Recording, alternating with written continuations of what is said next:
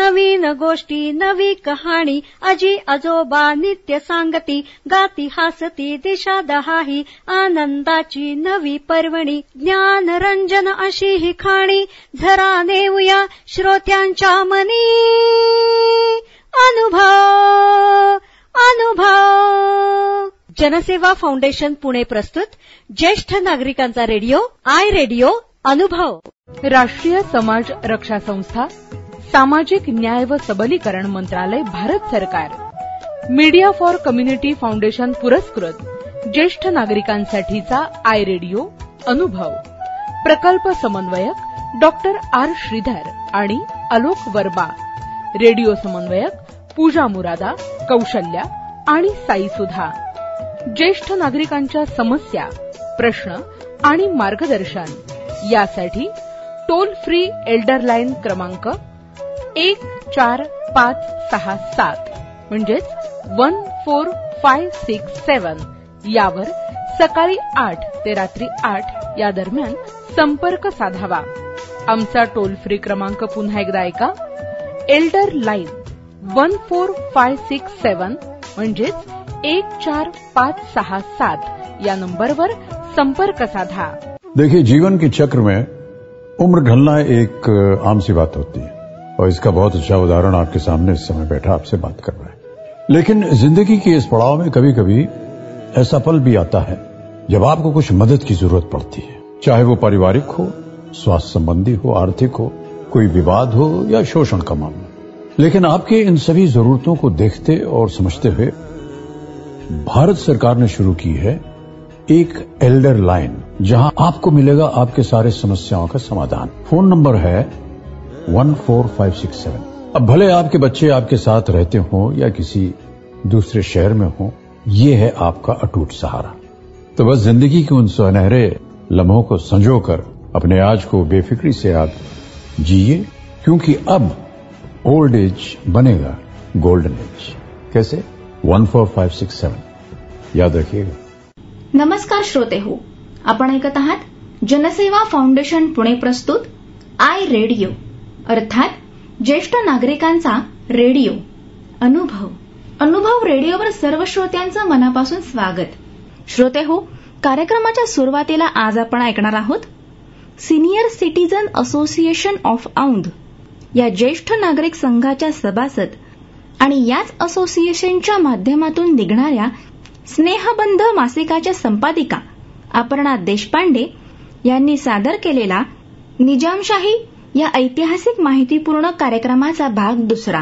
श्रोते हो आजच्या आपल्या कार्यक्रमात स्वराज्य संस्थापिका जिजामाता यांचं मनोगत सादर करतायत निजामशाही या कार्यक्रमाच्या माध्यमातून अपर्णा देशपांडे. हरकामे कारकून फडणीस आणि कारभार सांभाळण्यासाठी मार्गदर्शक म्हणून वयस्क अनुभवी दादोजी कोंडे होते.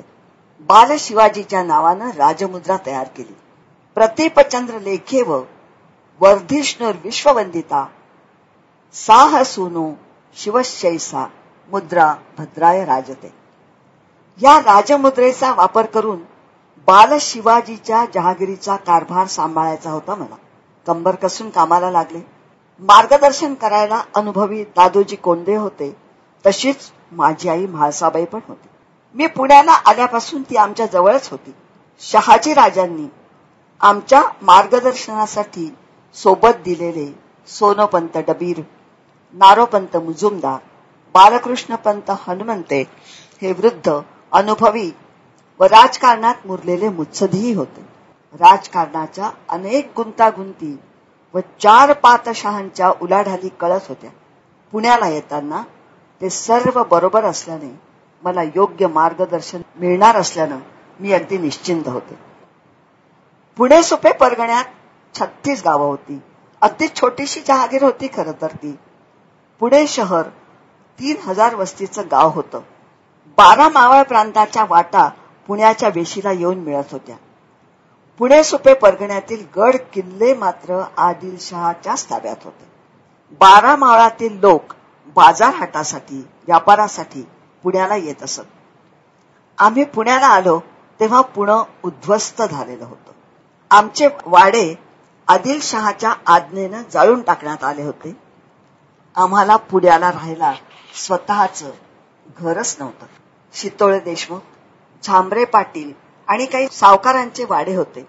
सुरुवातीला आम्हाला झांबरे पाटलांच्या वाड्यात मुक्काम करावा लागला होता. आता बर्बाद केलेलं पुणं नव्यानं वसवायचं होतं. या कामाचा श्री गणेशा केला. कसबा गणपती मंदिराचा जीर्णोद्धार करून. पूर्वीचेच हेमाडपंथी खांब वापरून मंदिर बांधलं. त्या मंदिराची दिवाबत्ती पूजा अभिषेक नैवेद्याची सोय करून दिली. ग्रामदेवता तांबडी जोगेश्वरी या मंदिराचाही जीर्णोद्धार करून सर्व व्यवस्था केली. सोन्याचा फाळ लावून सोन्याचा नांगर फिरवला साऱ्या पुणे शहरातून. होय सर्वात आधी शेतीकडे लक्ष दिलं.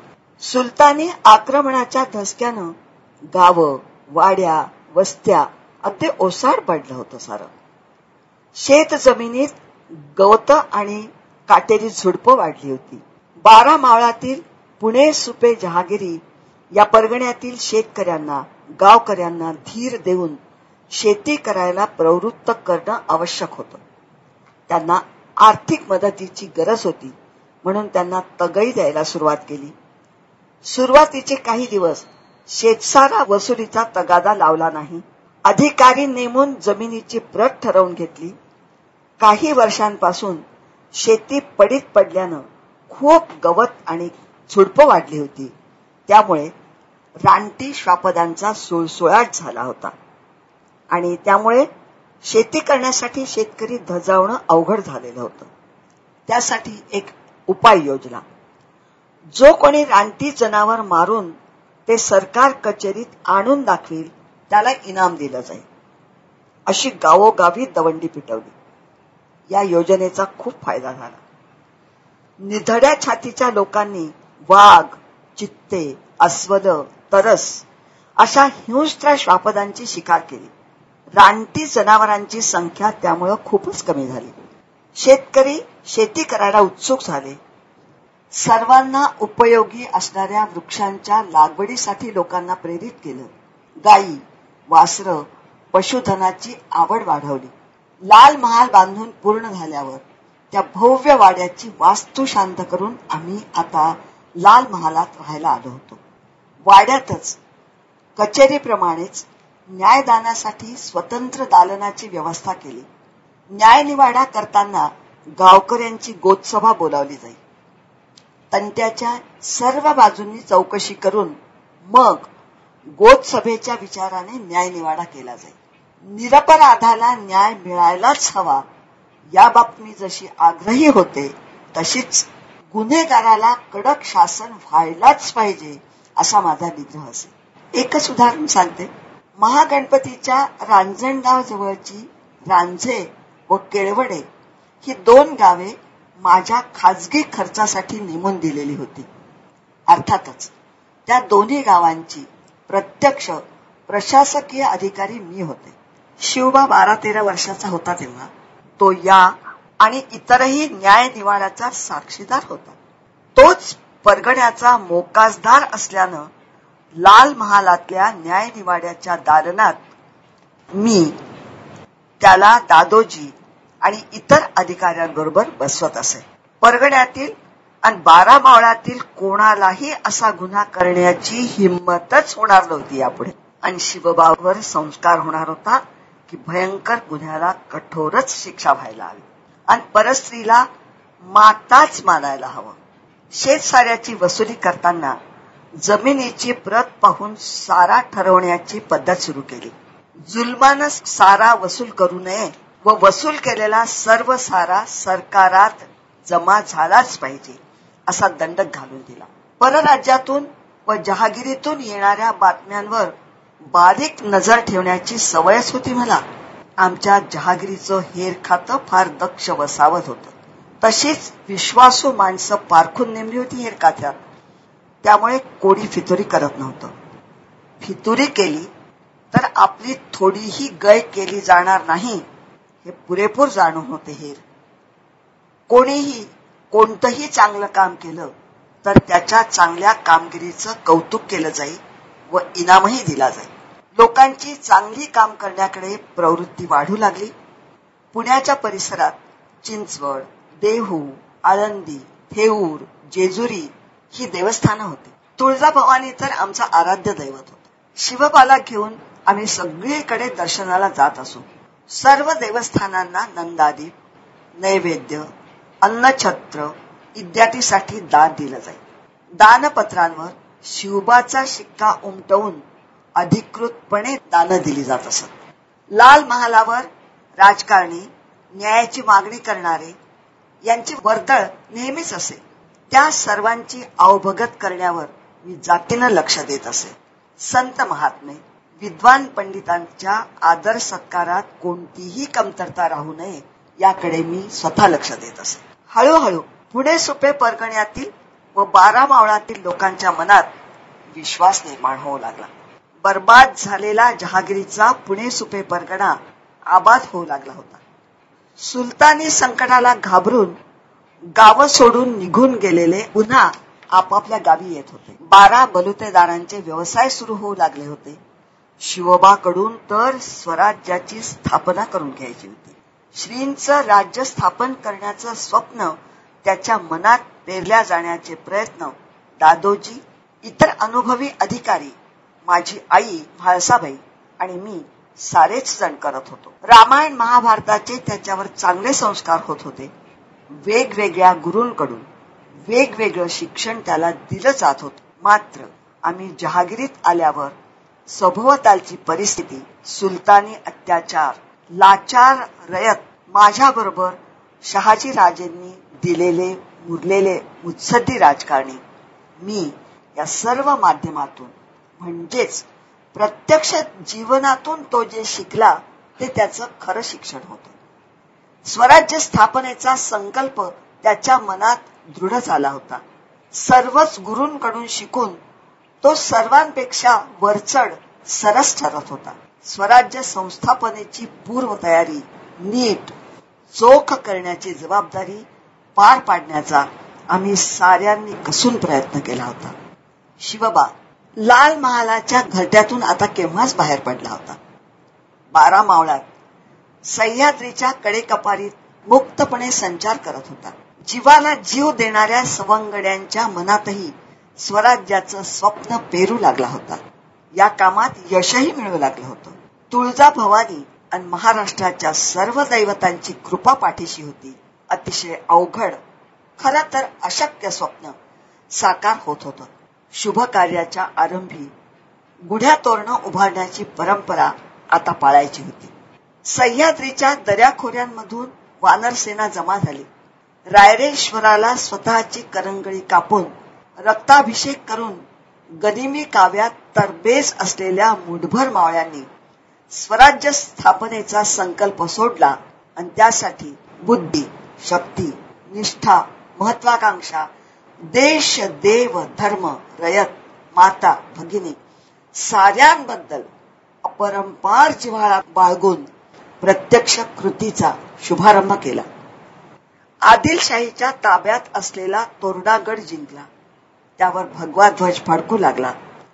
तोरणगडावर खोदकाम करताना सुवर्ण मुद्रांनी भरलेला भला मोठा हंडा मिळणं. हा महाराष्ट्राच्या दैवतांकडून. पंढरपूरचा विठोबा तुळजाभवानी जेजुरीचा खंडोबा अष्टविनायक भीमाशंकर साऱ्यांच्या कृपेचा आशीर्वादाचा वर्षाव झाला होता. सर्वांच्या वरदहस्ताचं बळ शिवबाला व मावळ्यांना मिळालं होतं. मुरुंब देवाच्या डोंगरावर गड बांधला. त्याचं नाव ठेवलं राजगड. राजगड स्वराज्याची पहिली राजधानी करण्यात आली. शिवबा नेहमीच मोहिमांमध्ये गुंतलेला असे. आता राजधानी राजगडावरून स्वराज्याचा अंतर्गत कारभार मी पाहत असे. शिवबा तो माझ्यावर सोपवत असे. कारभाराचा व्याप केवढा वाढला होता आता मी क्षणाचीही उसंत न घेता अंतर्गत कारभाराची जबाबदारी पेलून स्वराज्य संस्थापनेच्या कार्यात मनापासून सहभागी होत होते. शिवबा जीवाला जीव देणारे मावळे मुरलेले मुत्सद्दी राजकारणी लष्कर आणि लष्कर प्रमुख सरनोबत कोणी कोणीच नव्हतो. खवळलेले पातशहा मोगल निजाम आदिलशहा आणि इतर स्वराज्य नेस्तनाभूत करण्यासाठी अटीतटीचे प्रयत्न करणारच होते हे सर्वांनाच माहीत होते. आलीच एकापेक्षा एक मोठी संकट स्वराज्यावर भरतीच्या सागराच्या गरजणाऱ्या लाटांप्रमाणे संकट आले. स्वराज्याचा घास घ्यायला सारेच यावनी पातशाह टपलेले होते. तो अफजल खान तो शाहिस्ते खान तो सिद्धी चवर आणि असे अनेक पण ईश्वरी कृपेने जगदंबेच्या आशीर्वादाने शिवबा यशस्वी होत होता. आग्र्याच्या अजगरी विळख्यातूनही तो सुखरूप सुटून आला. शक्ती युक्ती एक वटल्यामुळे स्वराज्य स्थापनेचं कार्य साधलं जात होतं. शिवबा व मराठ्यांची विस्मयावहा कीर्ती पसरत होती. आता राजगड राजधान्यासाठी लहान पडू लागला होता. शिवबानं दुर्गम डोंगरावरील पठारावर भव्य प्रशस्त सर्व सोयींनी युक्त रायगड बांधून घेतला. हौशीनं नटवला सजवला साऱ्या भारतात गाजवला. रयत सुखी झाली. मुलुक आबादी आबाद झाला. या साऱ्या धामधुमीत वयाची सत्तरी केव्हा उलटली ते मला कळलंच नाही. रायगडावर शिवबांचा राज्याभिषेक सोहळा संपन्न होत होता. माझा बाळ बत्तीसवण सोन्याच्या रत्नजडीत सिंहासनावर छत्र चामरांसह विराजमान होणार होता. साऱ्या महाराष्ट्राला आनंदाचं उधाण आलं होतं. लोक जय जयकार करत होते. क्षत्रिय कुलावतंस गोब्राह्मण प्रतिपालक. छत्रपती शिवाजी महाराज की जय जय जय. सह्याद्रीच्या दऱ्याखोऱ्यातून या जय जयकाराचे प्रतिध्वनी निनादत होते. ते ऐकून कान तृप्त होत होते. चौवेचाळीस वर्षाच्या शिवबाला सिंहासनावर बसलेला पाहून आनंदाश्रूंच्या धारात थोपवता येत नव्हत्या. स्वराज्य स्थापनेसाठी बलिदान केलेल्या जिगरबाजांबद्दलची कृतज्ञताही त्या अश्रुधारांमध्ये मिसळली होती. डोळ्यांचं पारलं फिटत होतं. समाधांचं आनंद वनभुवनाचं स्वप्न साकार झालं होतं. मनाला आनंदाचं उधाणच आलं होतं जणू. रयतेला रामराज्याचं सुख समाधान मिळणार होतं. आणखी काय हवं होतं यापेक्षा?